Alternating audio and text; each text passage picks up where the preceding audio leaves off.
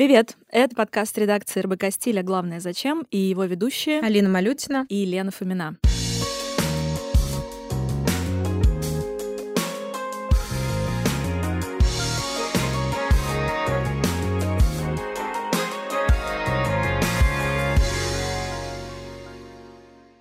Работая с новостями и трендами, мы часто задаемся вопросом, а главное, зачем? Зачем Абба выпускает новый альбом, если его нельзя стримить в Одноклассниках? Зачем Pixar из года в год делает мультфильмы, если весь мир все равно пересматривает Машу и Медведя? Зачем депутаты усиленно скрывают свои богатства, если их дети выдают все в ТикТоке? Вместе с экспертами мы попробуем ответить на болевшие вопросы и разобраться в сути вещей. В этом выпуске мы исследуем феномен материнства в цифровую эпоху. Как блогерские и другие амбиции родителей могут повлиять на ребенка и почему нас раздражает феномен инстамам. А, чаще, чем на специалистов по личностному росту, в Инстаграме я натыкаюсь на мамочек в декрете, которые, там, возможно, вы знаете эти комментарии, предлагаю заработать, не выходя из дома. И на самом деле они, они правда, мамочки зарабатывают, потому что недавно Медиалогия опубликовала статистику, а, согласно которой самым популярным блогером в Инстаграме стала Оксана Самойлова, жена Джигана. А, у нее 14,5 миллион подписчиков, она публикует красивые фотографии своих красивых детей и рассказывает об их жизни. И, конечно, конечно, размещает рекламу. Журналисты выяснили, что за фотографию в ленту Оксана просит 1,8 миллиона рублей, за видео 2 миллиона рублей, а сторис за 1,7 миллиона рублей. И подобного контента и расценок за рекламу очень много. И у меня складывается ощущение, что матери буквально зарабатывают на своих детях. Лен, ты когда-нибудь вообще видела такое? Попадаются ли тебе э, такие публикации, или только у меня как-то вся вселенная мотивирует меня к тому, чтобы я рожала детей, собственно, как будто бы она слышит, как моя мама диктует, знаешь, на диктофон, покажи ей больше детей, покажи ей больше детей, чтобы она захотела родить, и, собственно, лента формируется моя таким образом. Или у тебя тоже так?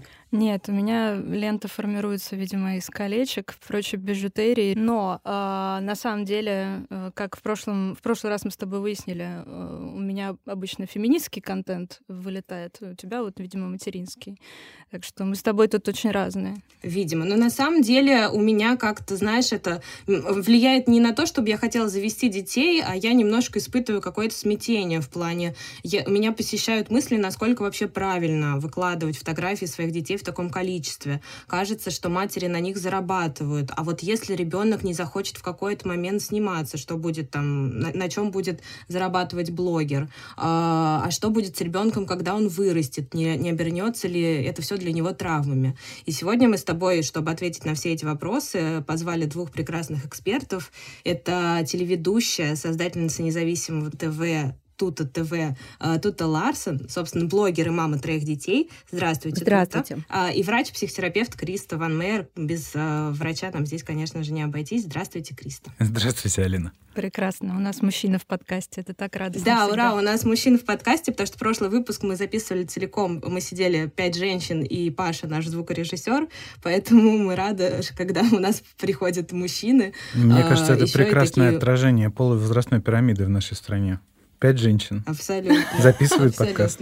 Про да. мужчин. Да. Да, про мужчин, да. Альмадовар обзавидовался, наверное. На самом деле, первый, мы начнем с женщин.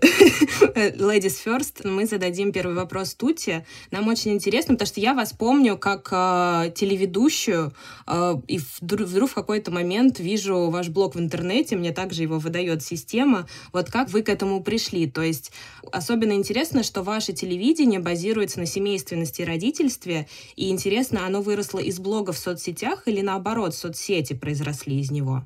Э, Все это как-то выросло одновременно на почве моего материнства. На самом деле темой материнства и детства я стала интересоваться довольно давно, 16 лет назад, когда у меня появился первый ребенок. И э, тогда же это стало э, моим главным журналистским интересом и темой, которая мне, как человеку в медиа, близка, а, ну просто потому, что я могу глубоко и с огоньком заниматься только тем, что саму меня очень сильно волнует. И копаясь э, в той или иной теме, я э, сама ее как следует узнаю и могу об этом рассказывать своим зрителям, слушателям, читателям. Конечно, Флёр МТВ преследует меня до сих пор, но я ушла с канала в 2008 году. Прошло очень много лет. И, конечно, мои интересы и профессиональные, и журналистские, и человеческие с тех пор очень сильно поменялись. И да, большую часть э, времени сейчас я занимаюсь именно этой темой. Началось все с того, что меня пригласили еще на старый маяк вести передачу, которая называлась «Только для взрослых», а, где мы говорили вот как раз о каких-то, каких острых вопросах родительства. Туда приходили всякие эксперты, педагоги, психологи, там, не знаю, педиатры. Вот. Потом я некоторое время вела большое шоу на канале «Мать и дитя», и в какой-то момент я поняла, что родительские вопросы такая абсолютно неиссякаемая тема, и с каждым, но, не просто у каждого а, свежеиспеченного родителя, а с каждым новым ребенком эти вопросы возникают снова и снова, потому что каждый новый ребенок это новое родительство. И я поняла, что у меня накопился уже какой-то опыт и какой-то пул э, экспертов, с которыми можно обсуждать все эти вопросы. И мы запустили канал в YouTube, который назвали Тут ТВ. Вот. И решили, что мы будем говорить а, прям начиная с беременности о материнстве и о родительстве вообще. Кстати, я хочу уйти от термина материнство и детство. Мне ближе родительство и детство, потому что наш контент точно так же касается пап, как и мам. Ну, правда, денег у нас хватило только на беременность, роды и первый год жизни малыша. Дальше у нас деньги закончились, потому что мы люди телевизионные, а не блогеры э, изначально. И мы вкладывались в картинку, в звук, там, в контент, а надо было вкладываться в продвижение контента, наверное, как-то. Ну, в общем... Зато вы затронули самое главное. Да, То да. есть первый год жизни — это всегда вот самое оно. Ну, по, по крайней мере, это, это полезный контент, который по-прежнему лежит в YouTube, э, канал на стендбай, но как только мы найдем способ его дальше развивать и монетизировать, мы продолжим, мы перейдем, например, к трем годам. А я продолжаю заниматься этой темой уже в блоге, в Инстаграме, потому что это не требует никаких вложений, кроме интеллектуальных. Вот вы в одном из интервью говорили о том, что для вас важно вот это мамское сообщество, интегрировать в него экспертные. То есть таким образом, так как вы за годы работы журналистом очень много накопили связей в экспертном сообществе, таким образом их познакомить и открыть, так скажем, а, маме из э, региона, например, доступ, так скажем, к какому-то высокопоставленному классному эксперту. Да. Вот прав, правда ли это? И насколько вообще, какие темы именно вы освещаете в своем блоге? И как, вы, как происходит это это знакомство с экспертами аудитории? Ну, знакомство с экспертами происходит а, скорее все-таки через а, мой канал Тута ТВ, где я их интервьюирую, а, либо, ну, часто читатели блога, фоллоуеры, подписчики присылают какие-то вопросы. На большую часть из них я уже могу просто ответить с высоты своего родительского опыта, но если не могу, то я спрашиваю этих экспертов. Иногда мы делаем прямые эфиры, которые сохраняются и выкладываются в IGTV TV. Если говорить просто о моих каких-то вопросах, то они охватывают тему э, детства, ну, практически с первых дней жизни до 18 лет, поскольку у меня трое детей разного возраста. И поэтому любые вопросы, там, я не знаю, от того, как выбрать, начиная с вопроса, как выбрать подгузник, и заканчивая вопросом, как определить, а, какую профессию выбрать ребенку после mm-hmm. школы. Да. Все эти вопросы меня волнуют, все эти вопросы волнуют всех родителей, и, и мы их обсуждаем. И, кстати, я вам должна сказать, что сегодня родительское сообщество часто вообще тоже выступает в качестве эксперта, и среди мам попадаются весьма компетентные люди, которые даже мне дают какие-то важные, полезные советы или подкидывают идеи, которые мне в голову не приходили. Это такая очень питательная, живая среда, в которой мы обмениваемся опытом, знаниями, а, какими-то своими надеждами, желаниями и друг друга поддерживаем. А как нарабатывается вообще экспертность? Вы говорите, что мамы сами становятся экспертами, то есть им помогает литература, какие-то сторонние источники, или как это происходит? Да, но я думаю, что это такая очень комплексная история. Э, и литература, и какие-то Э, наверное, передачи, и в те же каналы в Ютьюбе. Но в первую очередь все равно родительский опыт. Сначала ты становишься экспертом по своему собственному ребенку, потом понимаешь, что есть некие универсальные вещи, которые можно экстраполировать. А есть вещи, которые работают только с твоим ребенком и больше ни с кем. И здесь очень важно, я всегда говорю своим подписчикам, что нет лучшего эксперта по вашему ребенку, по вашему родительству, чем вы сами. Если вы с ребенком, э, и вот вы упомянули курсы личностного роста, мой девиз «Дети – это лучшие курсы личностного роста.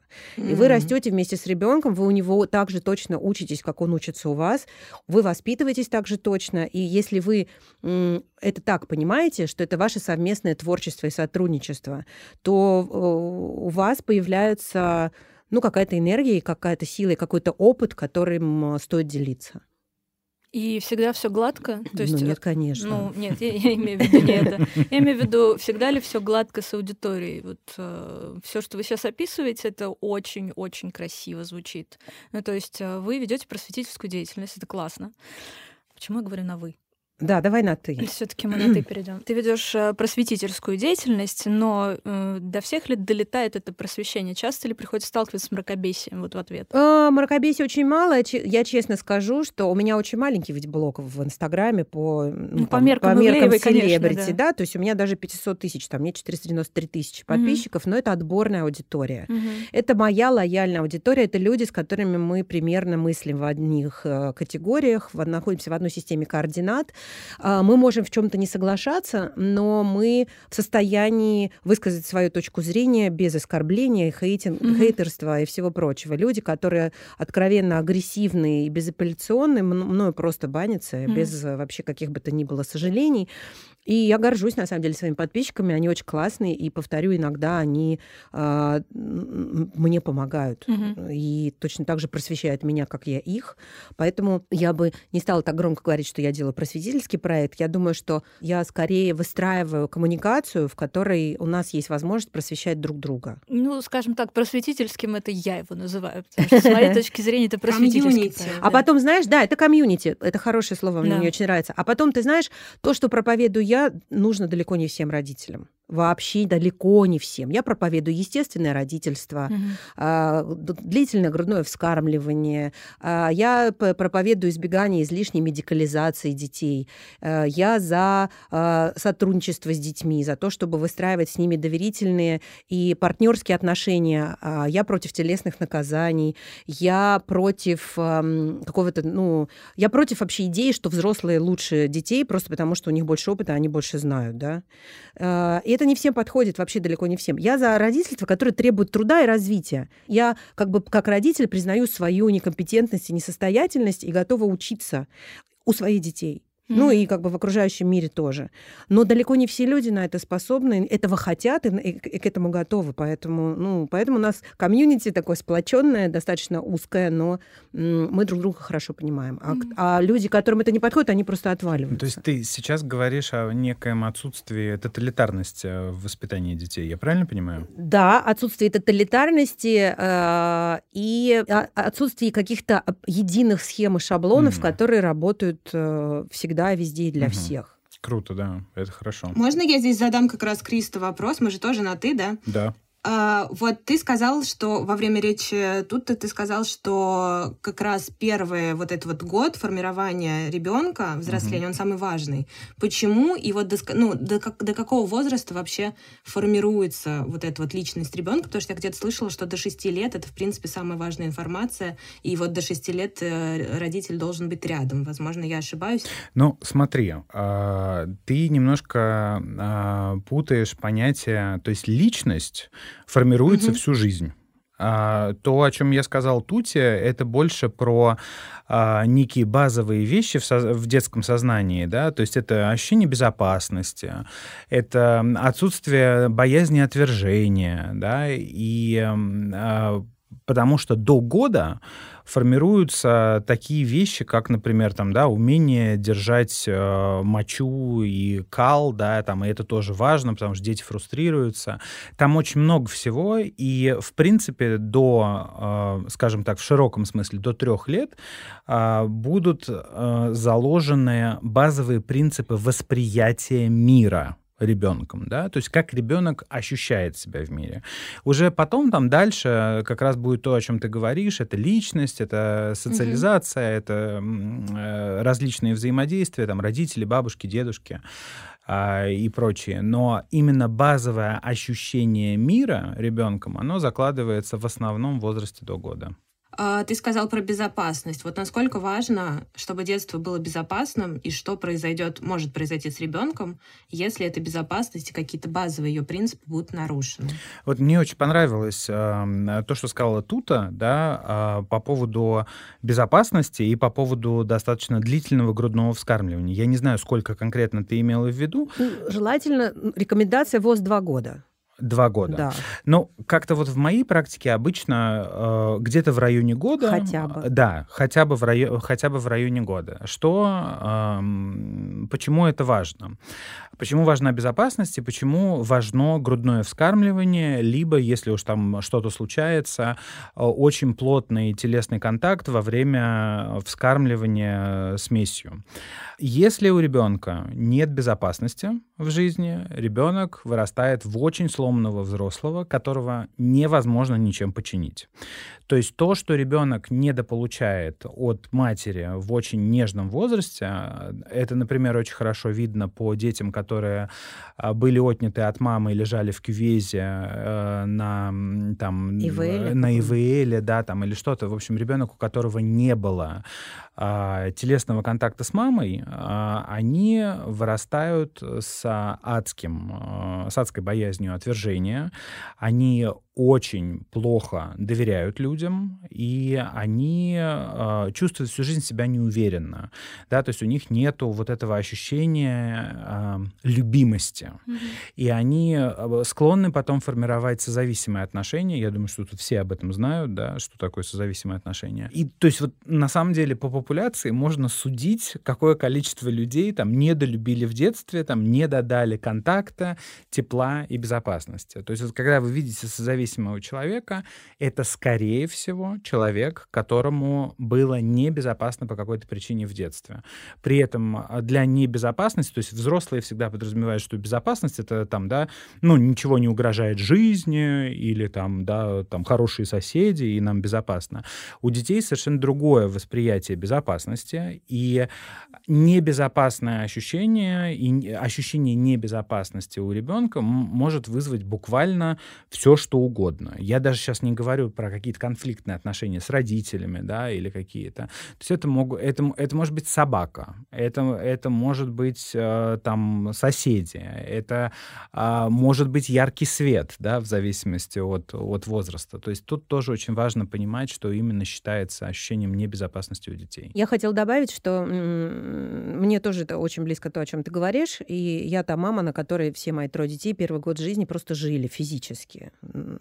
И вот эта вот тема, которую до сих пор советские бабушки всем рассказывают, типа, не носи на ручках, избалуешь, прямо да. это каленым железом надо выжечь. Но мы такое поколение, это даже не вопрос, вот ты говоришь, вы, какая-то выборка по России, это выборка поколенческая.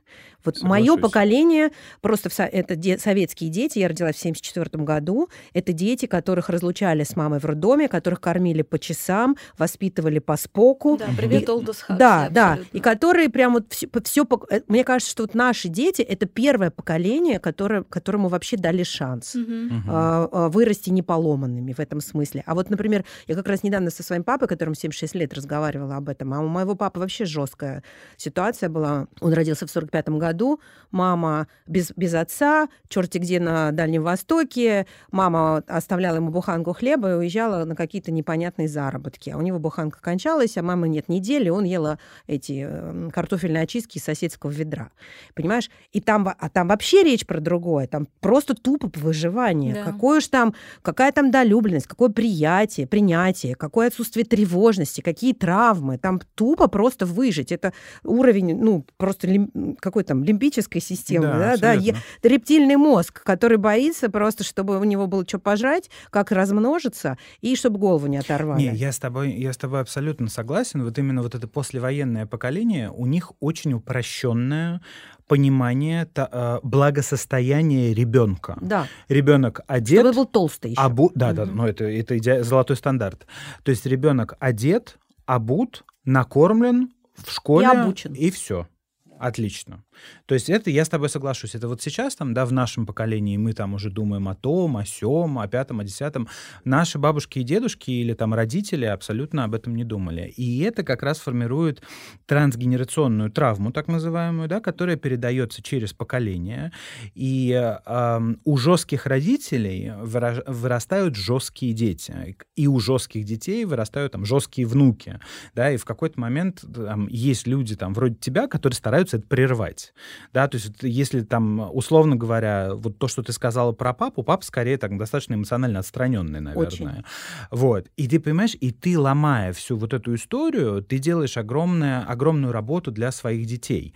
Потому что ты выращена эмоционально отстраненным хотя бы папой, я не знаю, мама может быть там квочка, это не важно. Даже если один из родителей эмоционально отстранен, у тебя есть это зерно. То есть ты можешь отмораживаться. Тебе проще отморозиться, когда у тебя кто-то из родителей эмоционально отстранен, потому что ты интегрируешь эту модель поведения. С одной стороны, она классно работает в жизни, потому что ты можешь делать покерфейс и сказать, меня здесь не было. Вот. А с другой стороны, это может вредить твоим отношениям, например, с детьми. А, и ты, я представляю, какую огромную работу ты делаешь, когда ты стараешься, наоборот, эмоционально вовлечься, когда тебе хочется отстраниться от этого. Это очень круто. Но мне повезло с детьми. Э, это, это подтверждает то, что дети э, лучшие курсы личностного роста. Угу. Просто мой первый ребенок, он, он был настолько требователен к моему вниманию, что он мне не оставил шанса. Мои родительские схемы, э, подчеркнутые от родителей, настолько не работали, и всю агрессию, всю мою покерфейс, вот это все, он возвращал в таком масштабе обратно, троекратном, mm что я поняла, что либо мы ну, реально друг друга уничтожим, mm либо мне нужно искать другие стратегии. Вот это соревнование по жести, о котором ты сейчас говорил, Криста, э, его в любом случае нужно прерывать, но проблема в том, что мы сейчас э, обнаруживаем огромный массив, э, огромный массив видеоматериала, фотоматериала в соцсетях от людей, которые тоже, в принципе, разделяют эти взгляды о том, что да, нам нужно больше давать любви детям, но почему-то все это трансформируется в любовь, которая выходит в какое-то внешнее пространство демонстративное, и мы получаем, э, мы получаем ну, запертых в клетке детей, на которых зарабатывают. Что это вообще такое? Как с этим бороться? Мне не нравится формулировка «дети, на которых зарабатывают». Я как блогер э, считаю, что здесь справедливо говорить «дети, для которых зарабатывают». Mm-hmm. А, ну mm-hmm. вот, например, э, девочка Настя, блогерка маленькая, которая живет в Майами с родителями, родители которые начали зарабатывать на ней непосредственно еще с самого детства, с распаковки подарков. Она сейчас самая популярная на Ютубе девочка-блогер Настя. Like Настя. Like, Like Настя, да. То есть изначально они жили, по-моему, в Краснодаре, и у девочки, как рассказывали родители, был обнаружен э, ДЦП, и, соответственно, камера... Неподтвержденный диагноз. Да, э, соответственно, камера вроде как должна была помочь побороть синдром. И, соответственно, потом уже, то есть, правда, мы не знаем, был ли там ДЦП или нет, но, в общем, из-за такого терапевтического эффекта, конечно же, родители абсолютно вырастили машину ребенка, то есть такого ребенка по производству контента. То есть у нее сейчас, правда, самый популярный, один из самых популярных блогов в мире. Они переехали в Майами. В 2019 году Forbes раскрыл доходы восьмилетней девочки, это 18 миллионов долларов. И сейчас просто уже ребенка не остановить. То есть там, правда, а, видео становится сложнее, команда больше. А что с ней будет в итоге? А что с ней будет? Она поступит в хороший университет, угу. она окончит прекрасную школу, она будет жить в отличном климате, в как бы в нормальной социальной страте. Что будет с ее психикой, я не знаю, может быть... Э... Я тоже не могу судить. Слушайте, а вот Пэрис знаете... Хилтон, например. Нет, тут нет, у Пэрис Хилтон совершенно другая история. Она там, не пахала там, с первых дней Там жизни. old money, то, что old называется, money. да, там старые деньги, ага. там семья Хилтонов, ага. все а, отели, э, как бы там вот э, девочка, девочка-мажорка. Жиру бесилась. Да, девочка-мажорка, это тоже важно понимать. То есть я абсолютно здесь согласен с Туттой, да, и я уж не знаю, там, может быть, мне нужно как-то оппонировать, но я вот в этом смысле абсолютно согласен, потому потому что все дети разные. Ага. То есть я вспоминаю, опять же, себя, и я вспоминаю, как у меня там были репетиторы, кружки, вокал, гитары, шесть языков и вот это вот все прочее. Ну, если бы там э, мне бы еще за это деньги платили, я бы вообще был очень счастлив. Поэтому есть дети, которых, безусловно, там это может сломать. И тут мы имеем э, вопиющие случаи эксплуатации. Бритни Спирс. да, э, да, там, например, э, эксплуатации родителями своих детей. По поводу Бритни мы недавно с Космополитом как раз говорили, тоже вот в смысле сломать, что просто не выдержала. И с детьми такое может случиться. Если есть ребенок, которому это нравится, который получает от этого удовольствие, который зарабатывает на этом деньги, да ради бога. То есть и судить о том, что что-то с ним может случиться, что-то может случиться с каждым. Мы, мы можем вот сейчас там выйти, да, и поймем, что груз ответственности и дел на нас там, да, такой, что уже пора лечь в рехаб, например, да.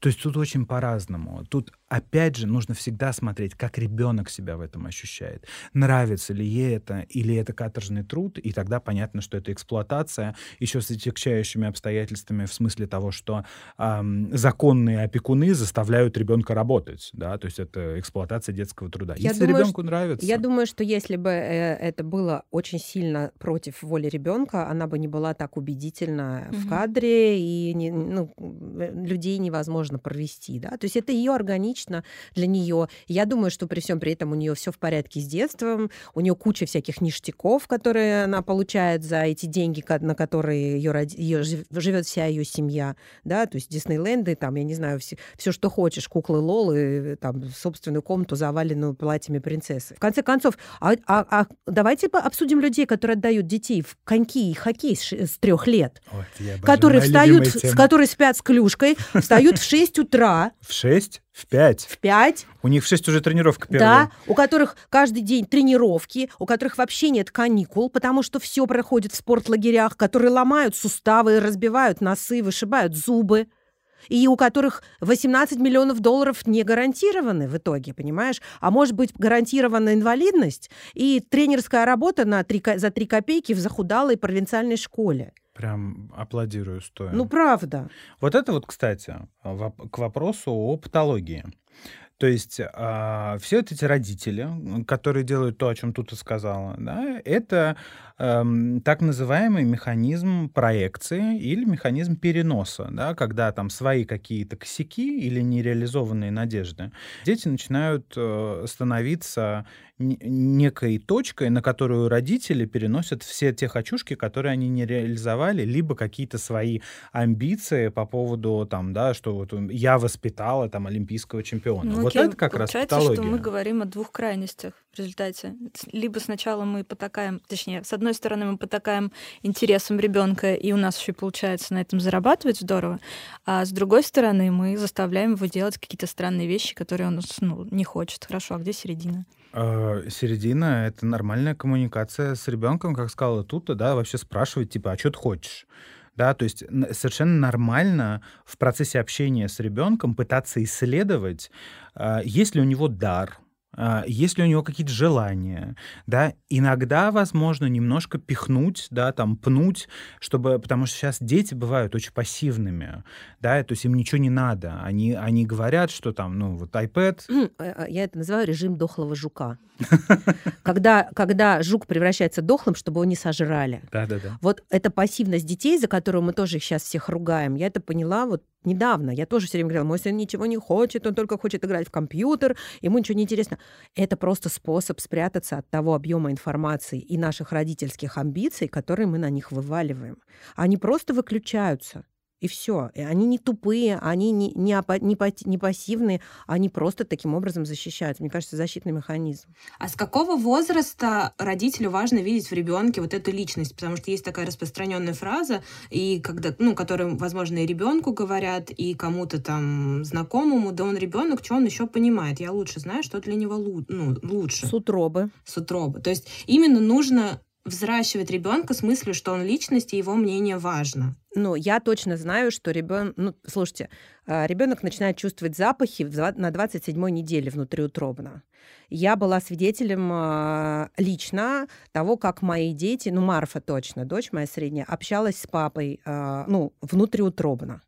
Она с ним общалась. Он целовал в живот в одном месте, она туда била. Он спускался на 5 сантиметров ниже, целовал живот в другом месте, она била туда. Они все понимают, все слышат и все чувствуют. Они живые люди, личности уже тогда. Ну, опять же, мне просто мне легче говорить, потому что я православная христианка. Да. Для меня душа рождается в момент рож... зачатия. Mm-hmm. Человек поэтому важен. Э, и нет никакого эмбриона, нет никакого плода, есть человек. И с ним желательно общаться, конечно, с первых дней его жизни, как с человеком.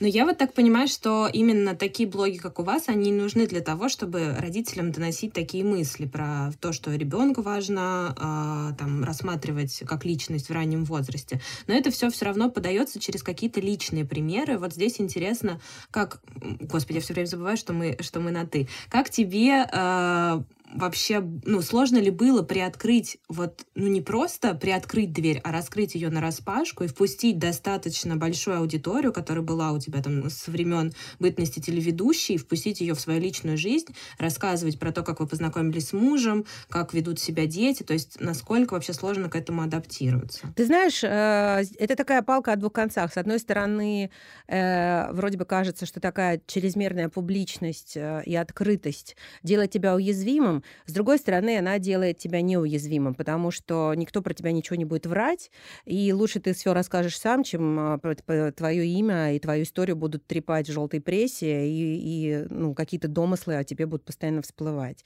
Я, наверное, всегда была очень открыта, начиная с моей с истории с первой беременностью, когда я потеряла ребенка. Я даже тогда, я когда забеременела, я вообще очень боялась иметь детей. И я думала, что когда у меня появятся дети, закончится моя жизнь. Ну, это, по-моему, мысли всех да. детей, которые выросли в семьях вот по описанию Криста. Да, да, да. И мне казалось, что, ну, это точно не сейчас и вообще, может быть, никогда. Но когда, и когда я забеременела первый раз, я вдруг поняла, как это круто, оказывается. Мне 25 лет, я буду мамой. И оказывается, совершенно не обязательно сидеть в четырех стенах. Оказывается, это вообще не болезнь, беременность. Угу. Ее не надо лечить, с ней надо жить. И э, мне об этом, конечно, сразу захотелось хотелось рассказать своему зрителю. Мы сделали передачу «Мама МТВ», угу. где я рассказывала о том, как я тусуюсь, как я хожу на концерты, занимаюсь спортом, э, шоплюсь, еще чего-то. Вот она такая жизнь, девчонки, быть мамой классно, давайте все вместе рожать, беременеть и так далее.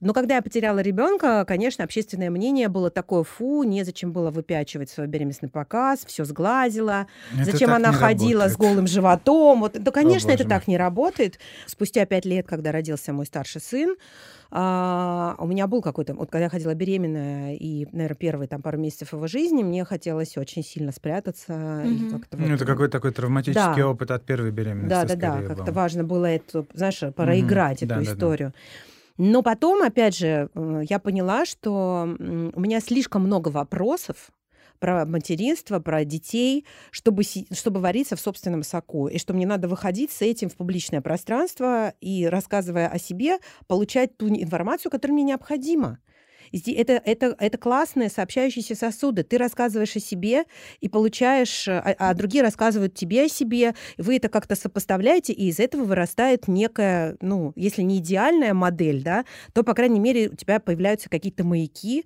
следуя которым ты выстраиваешь адекватную коммуникацию с детьми. Это круто. То есть ты, получается, строила, отстроила блок, исходя из того, чтобы э, собрать как можно большее количество мнений, да, использовать некие коллективные, там, то, что называется hive mind, да, да. Вот коллективные коллективный разум, и потом сформировать какую-то усредненную позицию. Это очень круто. Спасибо. Вот, кстати, отсюда mm-hmm. вопрос. Э, появился блог, появилась комьюнити, и оно больше как помогает сохранять э, семью цельной вот в таком вот э, существовании в комьюнити, или все равно приходится заглядывать какие-то в другие э, сферы материнства и родительства от других блогеров и думать, блин, может быть, мне вот так вот сделать, или вот такой пример взять, или... Ну, в общем, не рождает ли это больше комплексов? Нет, Вовсе нет. А, мне очень интересно смотреть, как, какие стратегии выбирают другие блогеры, да. Родители, но а, это не рождает во мне комплексы, потому что я э, доверяю своей стратегии. Да? Mm-hmm. То есть я, уже, я научилась доверять себе, своим материнским инстинктам, и в первую очередь, что самое важное, доверять своим детям которые не позволят мне э, ошибиться. Ну вот Марфа э, сотрудничает с вами по полной программе, да? Ну, с Марфой вообще получилась удивительная история. Я совершенно не собиралась э, ни в коем случае ее делать телеведущей. Э, нам канал «Карусель» предложил попробоваться в пилоте кулинарного шоу. Я и кулинария это вообще не очень близкие вещи. И я вообще не понимала, зачем на детском телеканале кулинарное шоу, что детям может быть здесь интересно. На самом деле очень много детям интересно, потому что это вообще, я уверен, что супер востребованный Я была формат. в шоке вообще, да. знаешь, ко мне подходит мама и говорит, моему мальчику 5 лет, мы играем в Марфу и Тутту. Да, да, да, да, да. То есть а, это так а, и работает. А, а на Марфе тупо просто сработала, видимо, какая-то природа, потому что она вошла в, ка- в кадр и начала в нем жить. И все. И это от меня вообще никак не зависит. Я ее профессии не учила. Ну да, это было бы странно. Если бы ты учила ее профессии, она бы в общее ну, дело ваше влезло. Ну вот как раз тут, тут мы имеем да. вот как раз тот случай, когда ребенок супер органично в этом в этом себя чувствует, да, совершенно прекрасно живет, ей классно нравится, и она еще при этом зарабатывает какие-то деньги. Это да. шикарно. Она зарабатывает деньги и хочет быть биологом и спасти мир от экологической катастрофы. А если вот, например, растет ребенок, он сначала ему в каком-то возрасте нравилось сниматься, фотографироваться и так далее. Родитель, допустим, не такой идеальный, каким каким мы вообще видим родителя, он понимает, что ну вот он снял видео, видео залетело на миллион просмотров, и родитель хочет снимать дальше такие же видео, потому что понимает, что это ну, помогает зарабатывать деньги, в том числе, конечно же, для того, чтобы ребенок, э, ну, растить ребенка, позволить ему больше, чем он там мог бы позволить без блога, например. И в какой-то момент ребенок отказывается сниматься, он, ну, не хочет это делать. Вот что делать э, родителю? Нет, а вот родитель дальше по инерции, э, дальше по инерции продолжает. Потому что, ну как так, только же нравилось. Вот мы тут имеем кейс Бритни Спирс и, наверное, Майкла Джексона туда же возьмем. Да, и то есть ты, ты, ты, я лучше знаю, ты разовьешься, тебе понравится, ты втянешься. У нас вот есть такой пример, э, есть Анна Симак, которая и так прекрасно, там, она не делает из своего блога мамский контент, она писательница, жена э, тренера «Зенита» Сергея Симака, и, собственно, у нее дети, у нее их семеро, там, несколько своих, несколько приемных, и они честно говорят о том, что как бы, мам, не снимай, я не хочу. А она настойчиво их все равно продолжает снимать и даже смеется над тем, что, ну вот, старший не хочет сниматься, вот, и как бы делает это все в ироничном контенте, но все равно его продолжает снимать. И вот, ну, то есть, что здесь делать? Либо как бы доказывать ребенку, что ему это понравится, либо над этим смеяться и тоже это делать частью своего контента, либо рожать еще детей, которые точно захотят Это лучшая стратегия, возможно. но мне уже как-то, мне, у меня не получается, я бы с удовольствием. А, я, я не знаю, просто Просто вот то, что ты, о чем ты говоришь, Алина, это как раз угу. насилие. Абьюз. Да, абсолютно, угу. абсолютно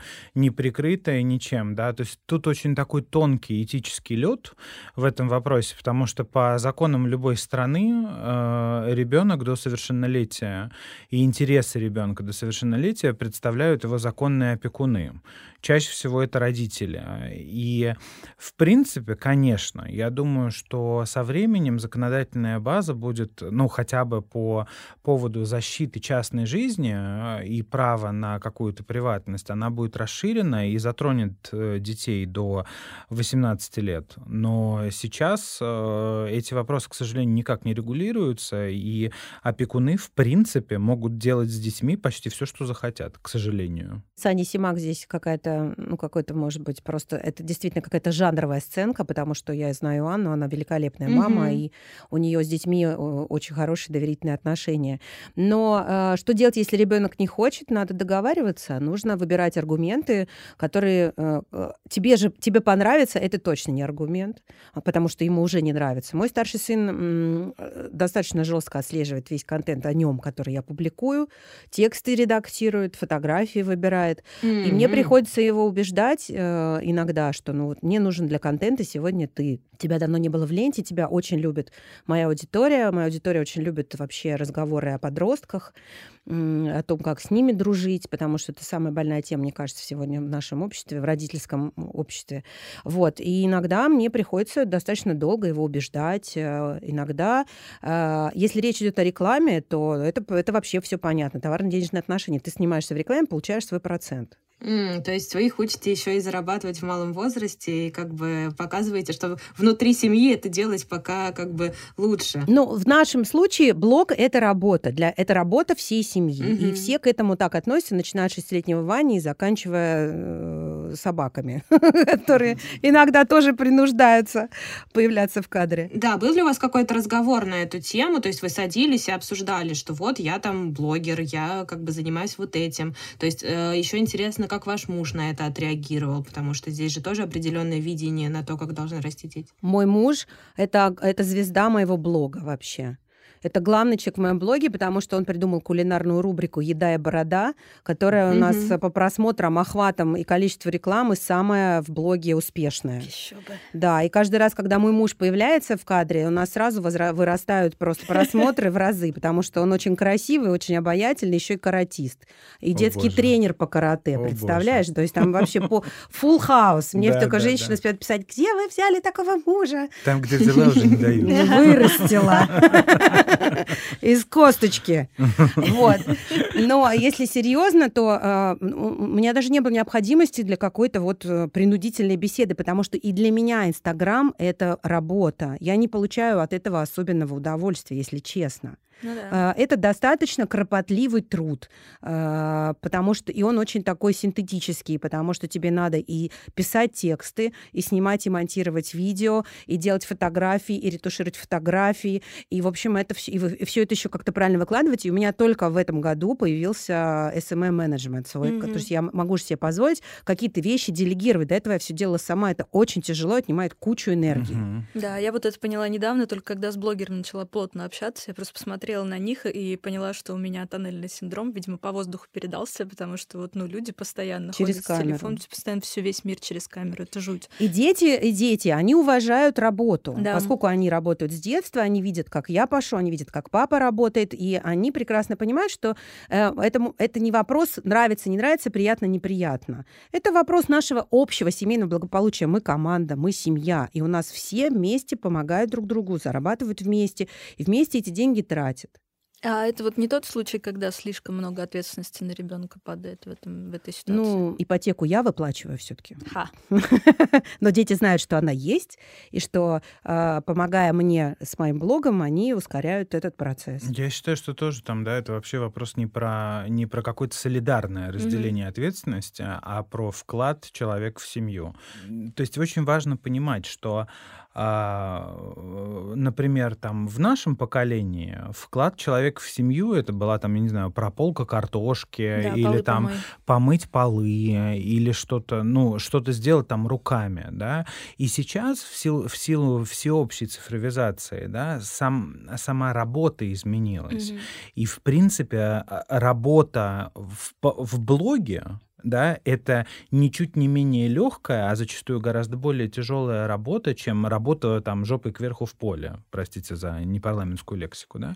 Тут, тут тоже важно понимать, что это не солидарная раскладка ущерба, да, как в страховании, например, да, безусловно, есть там мама, папа, они все равно главные, они несут главную ответственность в семье, а мы им просто помогаем в Мгм. меру своих возможностей и получаем ништяки. Я хотела добавить, что на самом деле это еще и самим детям очень помогает определиться вообще, кто я, что я, как я, что я умею.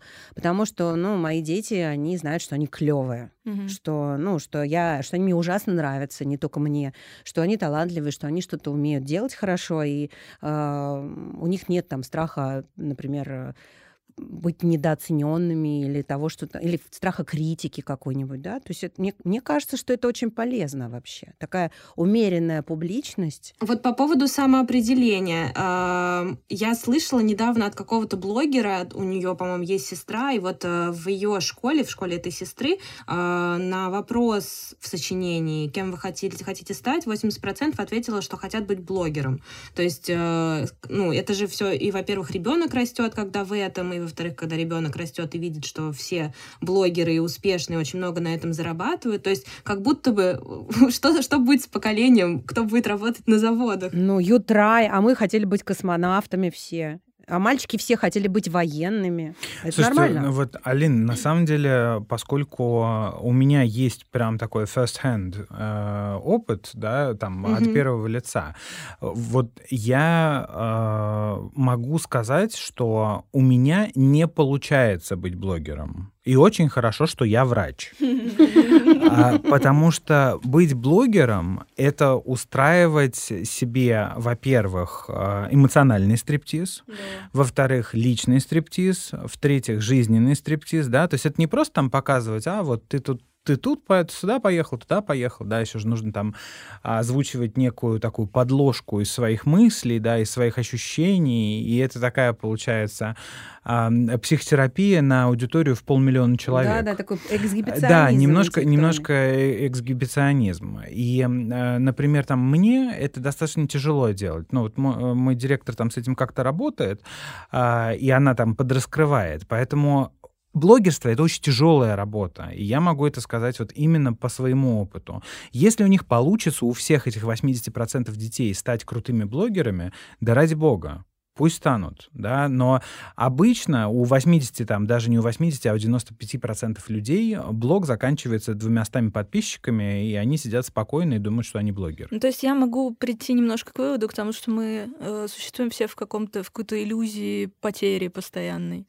потери нашего поколения, что вот наше поколение не удалось, значит, следующее не удастся, а тут еще и следующее поколение на блогерство нацелено, а блогерство это сто процентов плохо, Слушайте, а бла-бла-бла. Я позавчера вернулась из Питера, мы снимали там сюжет про Петербургский университет ИТМО, информационных э, технологий. И я вам скажу, что я просто под мощнейшим впечатлением от того, какие у нас крутые дети. Я была в лаборатории робототехники, где восьмиклассники собирают робота, который играет на гармошке и меняет мелодию, когда ты показываешь ему один палец.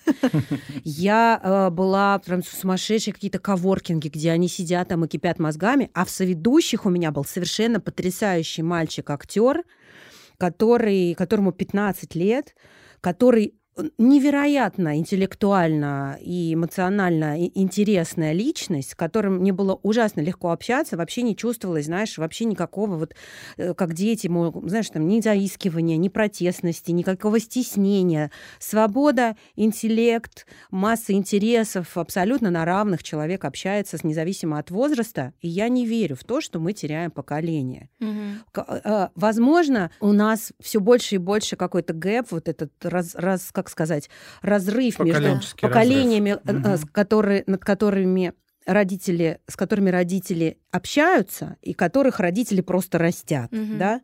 И, наверное, это такая социальная проблема, нерав... проблема неравенства, которая была всегда, просто в Советском Союзе она была нивелирована, потому что детьми занималось государство да. и школа. А сейчас детьми никто не занимается, если ими не занимаются родители. И все. И поэтому так сильно заметно, когда родитель вкладывает в ребенка работу какую-то, а когда он его просто кормит и, от... ну, и отдает в школу. Но я думаю, что это просто такая примета времени, но мы точно не теряем наших детей, и мы точно имеем все шансы а, дать своим детям какое-то достаточно ресурсное будущее. Ну, то есть э, цифровизация родительства — это не обязательно плохо, и не обязательно все родители зарабатывают на своих детях. Абсолютно точно нет. Прям абсолютно точно. Потому что нужно смотреть каждый конкретный случай, mm-hmm. но в целом вот именно за счет того, что наша жизнь так сильно изменилась, а после пандемии еще вообще прям вот все-все, и госуслуги, и суды, все oh, да. вообще ушло в онлайн, да, то есть сейчас действительно смартфон, компьютер — это основные окна в мир для большинства людей, и блогерство — это тяжелая работа, да, и дети, которые работают, помогают вот как у Туты, да, или работают отдельно, как вот эта Настя Like или Like, Like Настя, да. Like Настя, Настя да, там э, это вообще, то есть на, на, надо на самом деле памятник ставить, потому что это просто цифровая экономика, это просто нормальная интеграция молодого поколения в цифровую экономику. Мне интересно все-таки вернуться на нашу дорожку и спросить э, у Криста по поводу как раз э, того, как контент разлетается, и если от, ну, как бы абстрагироваться от взаимоотношений родителя с ребенком, интересно узнать, почему вообще этот контент разлетается, который ну, там делает, например, Тутта, который делают там другие блогеры. Почему видео с ребенком, например, милое какое-нибудь, как э, вот есть блогер Карина Палецких, она стала популярна в интернете, когда начала снимать свою старшую дочь Алину, которая приходила из детского сада и рассказывала про своих ухажеров. И это было, были очень смешные, уморительные видео. Я сама подписалась на это в блогера, хотя я не мама, в ближайшем будущем как бы там непонятно. То есть если, если моя мама будет а, продолжать надиктовывать на мой телефон, чтобы мне попадались такие блоги, то, возможно, до меня дойдет эта информация, но пока материнство я не планирую. Uh-huh. Но, в общем, ну, все равно я подписалась на этого блогера, и я уже на том этапе, когда у нее уже третья дочь, и третья, с третьей дочерью она снимает те же самые видео, где уже третья дочь приходит из детского сада и рассказывает про своих женихов. Я говорила, лучшая стратегия — родить еще одного ребенка. Да-да-да, вот, это возвращаясь, да, к этому разговору. Вот почему, Криста, нам так интересно наблюдать за детскими эмоциями, почему это набирает столько же просмотров, сколько набирают видео с котиками? Ну, у нас э, есть э, биологическая подоплека для этого, есть социальная подоплека. Биологическая подоплека заключается в том, что подавляющее большинство людей очень позитивно реагируют на детей. Но если они там не орут, э, там в ночном перелете в Нью-Йорк, да, например, да, то есть в принципе малень... то есть любой человек биологически запрограммирован на очень позитивную реакцию по отношению к маленьким детям. Маленькие дети — это дети до трех лет. Потом уже, когда они становятся более активными, более, более проблемными, да, там количество принимающих детей э, снижается в, ге в геометрической прогрессии. Это биологическая подоплека. Плюс есть социальная подоплека, да, которая очень активно поддерживается соцсетями. А, вот это, это то, о чем говорила Тутта, да, когда формируются некие комьюнити, и по принципу там «я хочу так же» или «а у кого спросить?» А, а типа, а что мне делать, да, и получается, что формируется некое сообщество, которое формируется на идентичных базовых ценностях, например, родительство, дети, да, и какие-то приколы. Но вообще, я думаю, я, конечно, не видел, но я, судя по всему, э, если девочка приходит из садика и рассказывает про ухажеров, это, это в принципе, сама концепция уже бомба.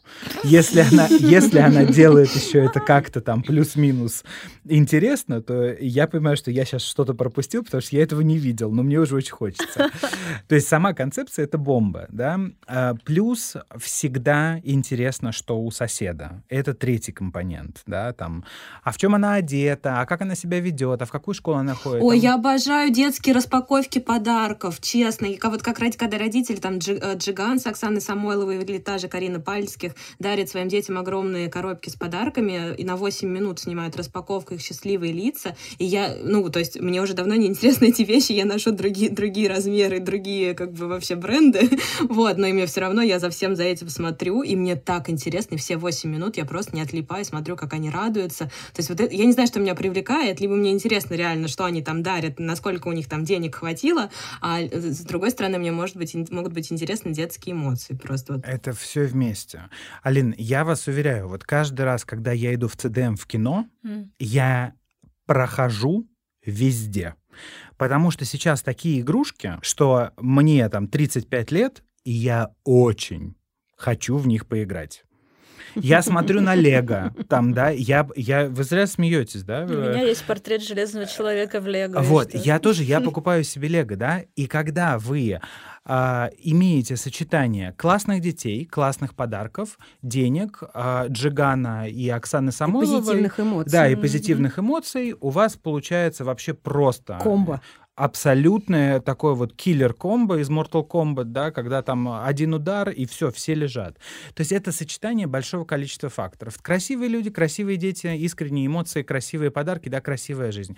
Все любят красивую жизнь, э, как, как ни крути там, да, что как бы э, вот эти вот страшные стороны и неприятные стороны, да, ну как бы, ну Не кто, да, кто это будет, э, кто это будет освещать, потому что это будет в основном там какой-то благотворительный фонд, умирающий ребенок, да, вот это все. Ну, то есть у нас уже сформировался определенный иммунитет для mm-hmm. этого.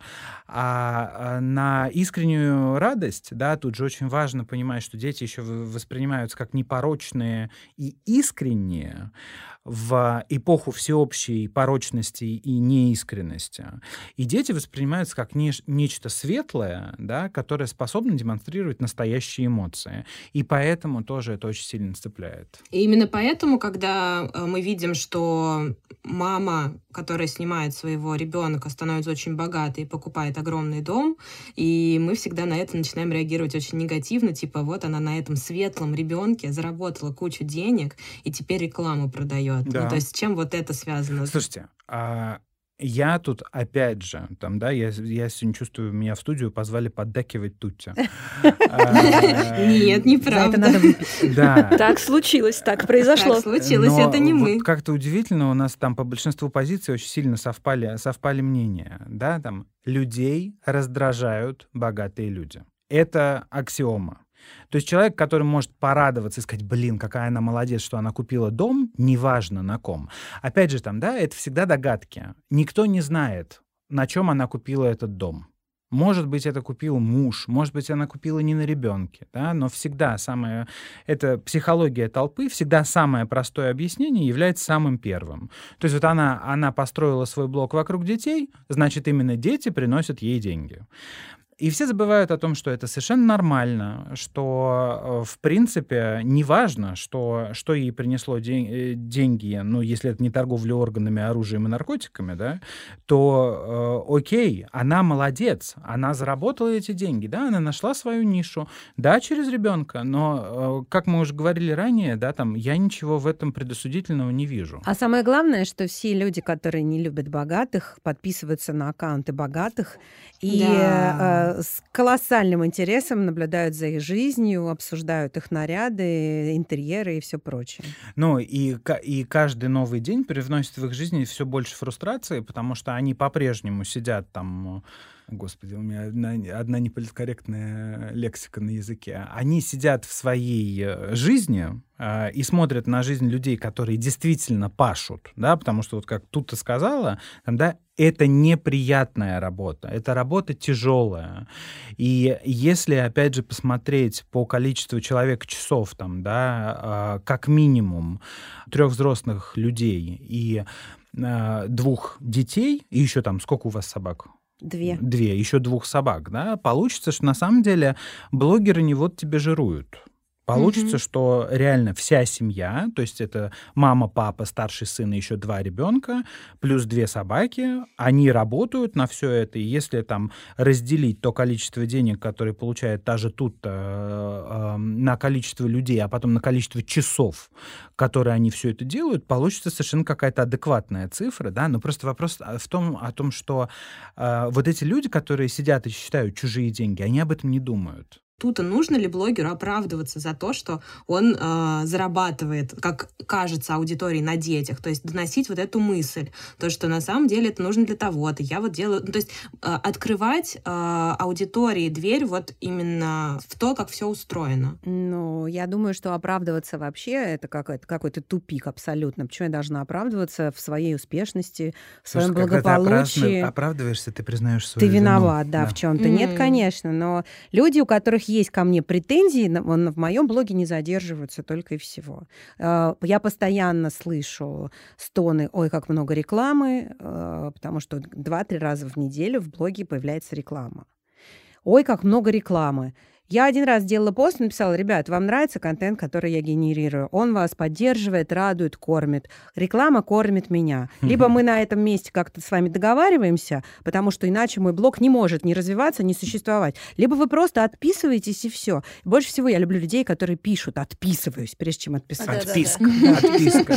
Ты знаешь, это страшная вещь, которую, кстати, тоже, ну, это наверняка тема для отдельного эфира, вот эта концепция бесплатной пользы.